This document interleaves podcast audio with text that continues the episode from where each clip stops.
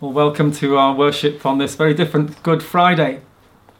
It's very different, but the themes uh, continue to come through, and perhaps with extra poignancy this year. The themes of isolation, suffering, of uh, sacrifice, and death are to the fore of our minds in many different ways. They've taken on a profound significance in the light of the context that we are in, and the world seems to be covered with a strange sort of absence, um, a weird sort of darkness almost.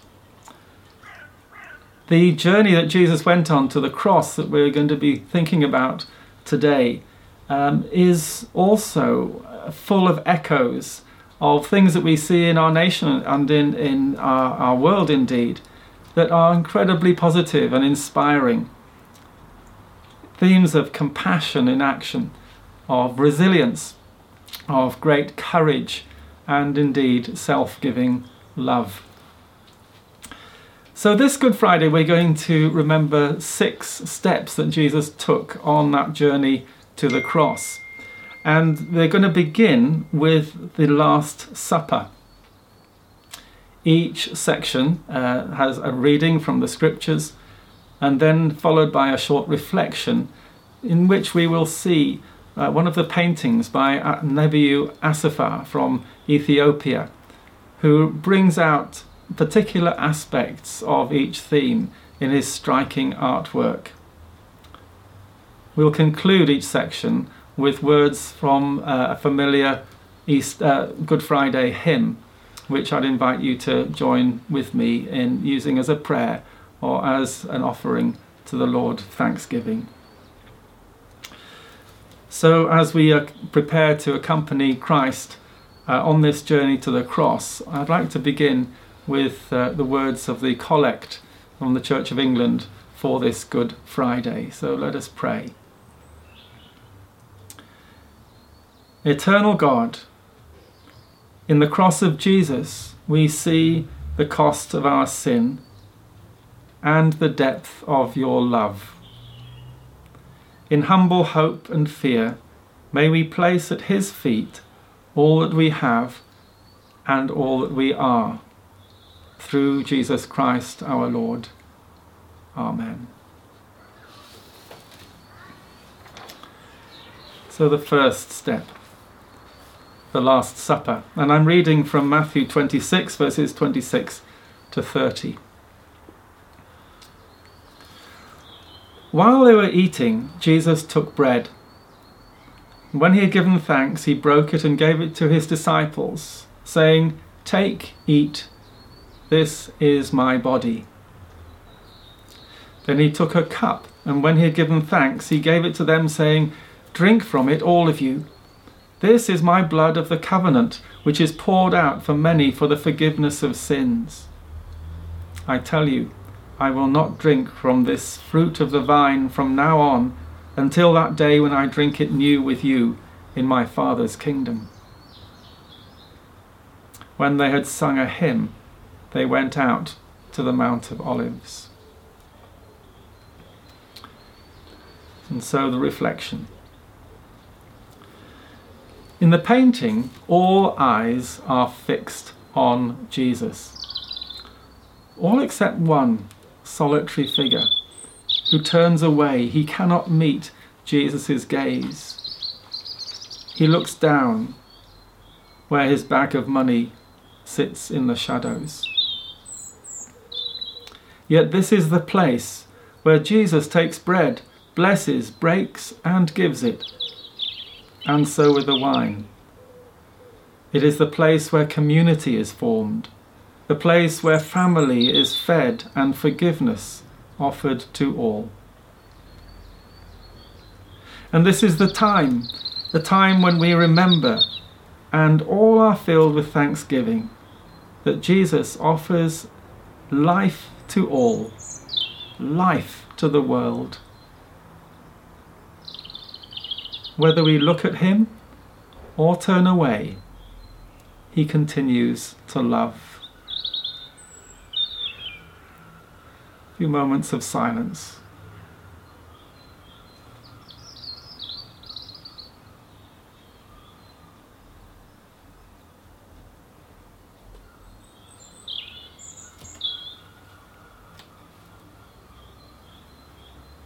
O light, that followest all my way, I yield my flickering torch to thee. My heart restores its borrowed ray that in thy sunshine's blaze its day may brighter, fairer be.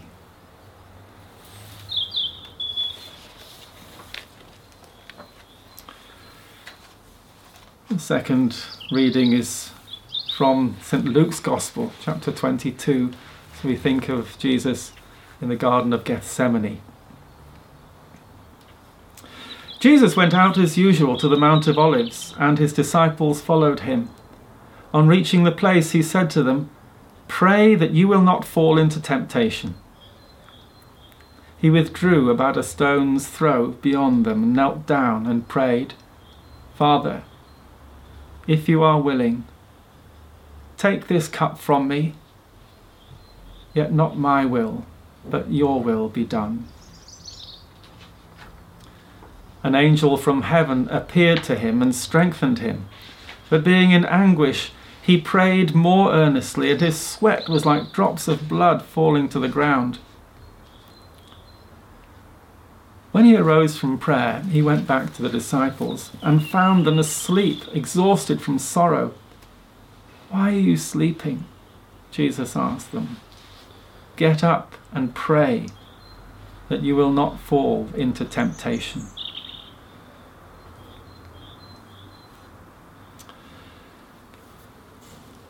The ice blue night engulfs Jesus. His disciples sleep, leaving their Lord totally alone. Yet this is the place where prayer is at its most passionate. Jesus, in anguish, looks up to the Father and kneels down in surrender, abandons himself to what has to be done. And this is the time when Jesus could choose his way or God's and he chooses to pray. In the raging of battle, he chooses to pray. In the darkness of unknowing, he chooses to pray. In his absolute weakness, he chooses to pray and found the strength to submit and the courage to continue for the sake of the world.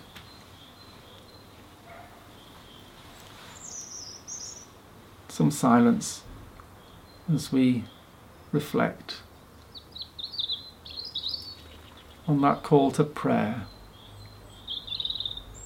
and obedience.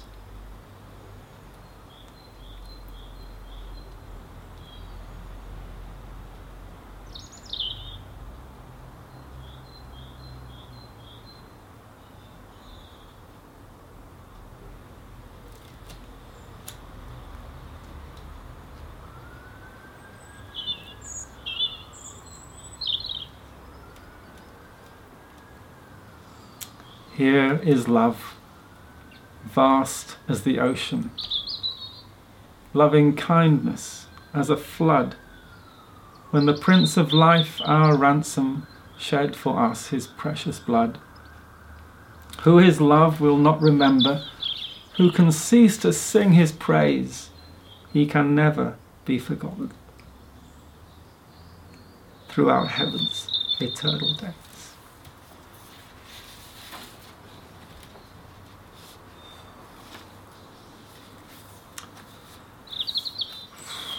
It's all a bit emotional. uh, the third section is Peter's denial. And I'm reading from Matthew uh, chapter 26, verses 69 to 75. Now Peter was sitting out in the courtyard, and a servant girl came to him. You also were with Jesus of Galilee, she said but he denied it before them all. I don't know what you're talking about, he said. Then he went out to the gateway, where another servant girl saw him and said to the people there, This fellow was with Jesus of Nazareth. He denied it again with an oath, I don't know the man. After a little while, those standing there went up to Peter and said, Surely you are one of them. Your accent gives you away. Then he began to call down curses and swore at them. I don't know the man. Immediately, a cock crowed. Then Peter remembered the words that Jesus had spoken to him.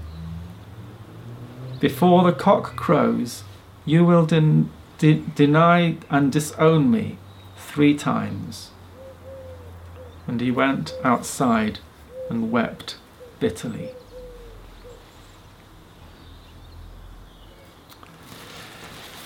The temple guards have delivered Jesus to be tried, but it is Peter now who faces the heat of accusation. Finger pointing, pressure mounting, and anger erupting from the apostle's mouth as he cowers in fear and confusion. This is a place we are all familiar with. Put on the spot, nowhere to hide. The cry of the cockerel and Peter wept. Jesus had said, Jesus knew and Jesus knows. For these are the times we all face and sometimes fail. We will weep as we do so. And yet, repentance is a provision that God has made for us all. And the pathway is open for healing and peace. Let's be still as we give thanks.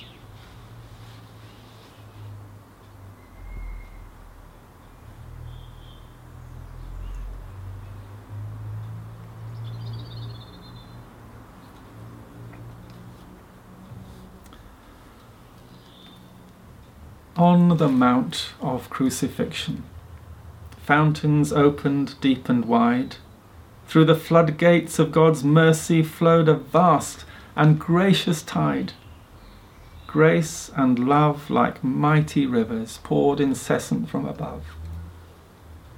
And heaven's peace and perfect justice kissed a guilty world in love.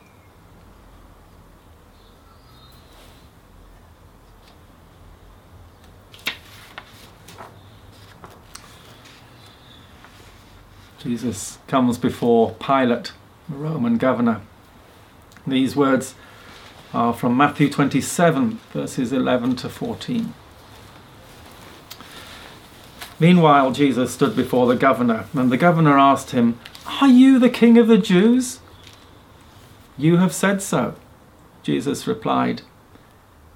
When he was accused by the chief priests and the elders, he gave no answer. Then Pilate asked him, Don't you hear the testimony that they are bringing against you?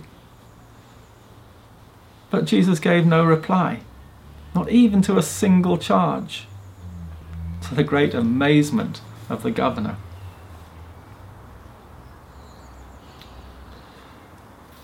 Looking at Nebu's painting, we see that the Ethiopian desert is the setting rather than the city of Jerusalem. And yet, the themes of false accusation and unjust conviction are as familiar in the African culture today as they would have been for Jesus in Jerusalem of Judea. This is the place where Jesus has been brought, willingly, it seems, to hear the charges laid against him. The choice to surrender to divine will that Jesus made in the garden is now being lived out as he stood out and stood there in silence. Isaiah's prophetic voice must surely have been speaking deep in his heart. These words from Isaiah 53 He was oppressed and afflicted, yet he did not open his mouth. He was led like a lamb to the slaughter and as a sheep before its shearers is silent, so he did not open his mouth. This is the time when Jesus stands with all who have been unjustly accused and cruelly treated. Pilate bows to the screaming mob. He washes his hands and delivers Jesus to be crucified.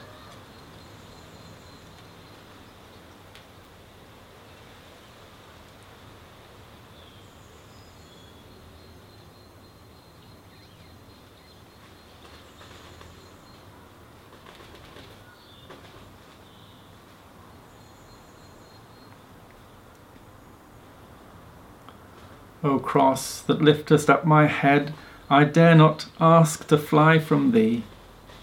I lay in dust, life's glory dead, and from the ground there blossoms red life that shall endless be.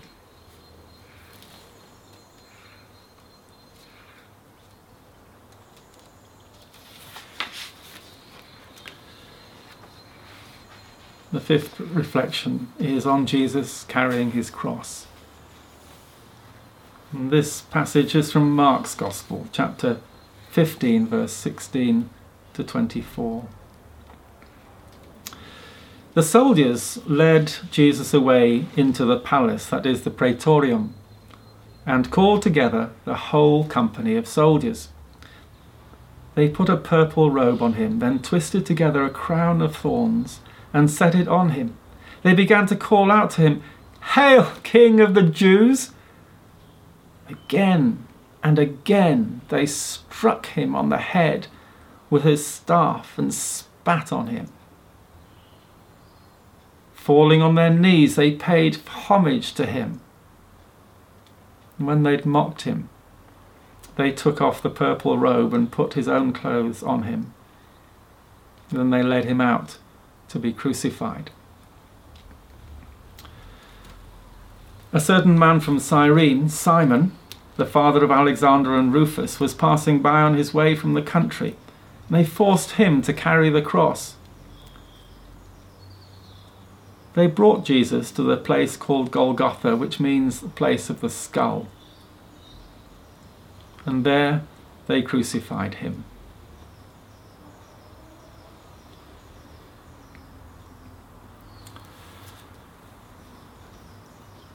The image of strangers coming out of the crowd and helping Jesus to carry his cross speaks to the very heart of what it means to be human. It is summed up in the phrase Paul uses in Galatians chapter 6 carry one another's burdens. This is the place where Jesus took his last steps along the path of suffering having been subjected to physical and mental torture, he falls under the weight of the crossbeam. The help of others is accepted, and he carries on. This is the time when every person is tempted to blend in with the crowd and watch while untold suffering is all around.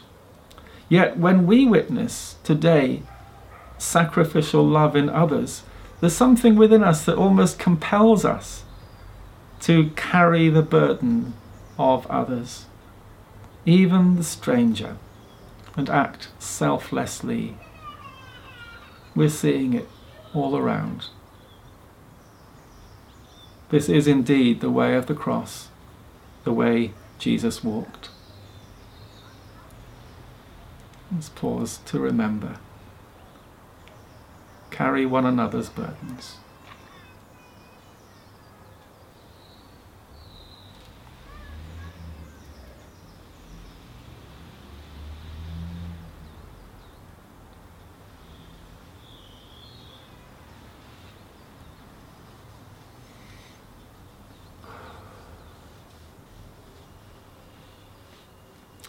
O joy that seekest me through pain, I cannot close my heart to thee. I trace the rainbow through the rain and feel the promise is not vain, that life shall endless be.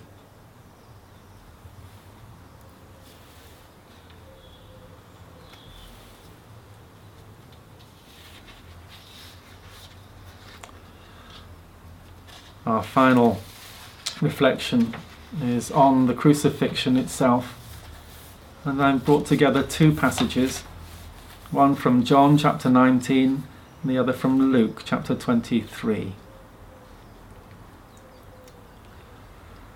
Near the cross of Jesus stood his mother, his mother's sister, Mary, the wife of Clopas, and Mary Magdalene. When Jesus saw his mother there, and the disciple whom he loved standing nearby, he said to her, Woman, here is your son. And to the disciple, Here is your mother.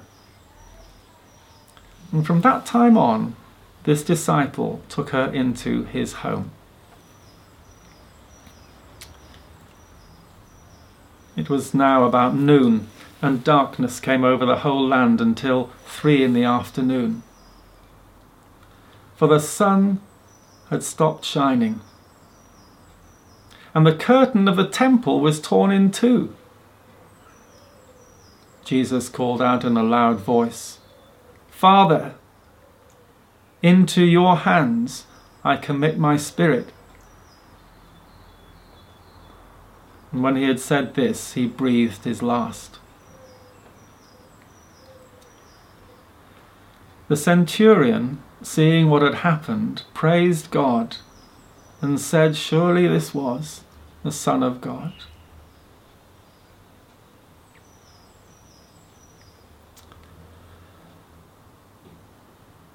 So Nebiu, the artist, has chosen here to portray not so much the horror, but the love of the cross.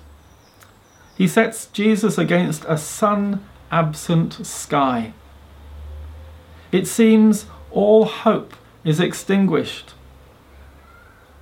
Yet the words Jesus utters from the cross give birth to a dimension of relationship that transcends place or time. This is the place where new community is formed, where strangers become family, brought together in the outstretched arms of Christ. We stand back from the painting. We can begin to see that the far distance, the far horizon, has become the curved horizon of planet Earth. And there is nothing that is not being embraced by Christ's love. This then is the time when the love of God is poured out upon all people, the whole planet, and everything beyond. As Paul wrote in Colossians chapter 1 God was pleased to have all his fullness dwell in him, and through him to reconcile to himself all things, whether things on earth or things in heaven, by making peace through his blood shed on the cross.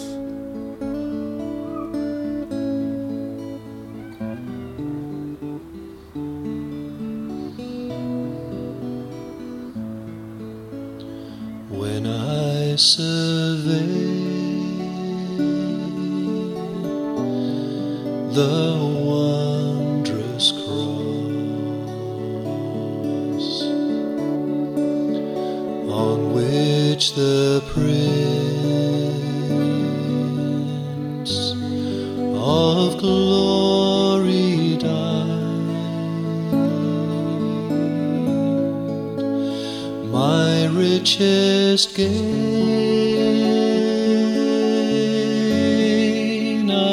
I count but loss. And poor content.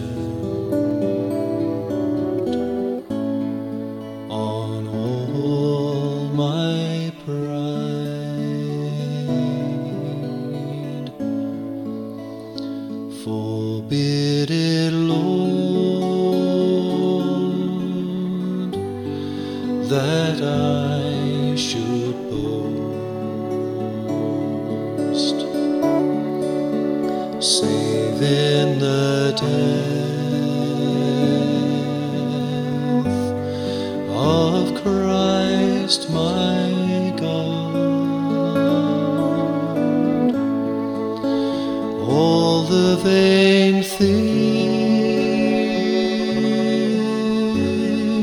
that charm me most, I sacrifice.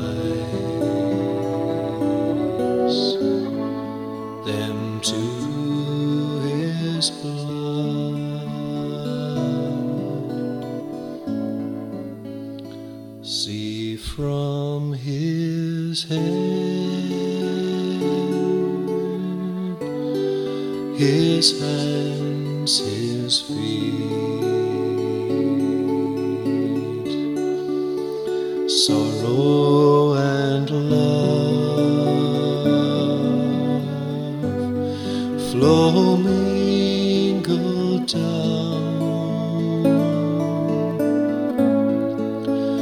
Did e'er such love?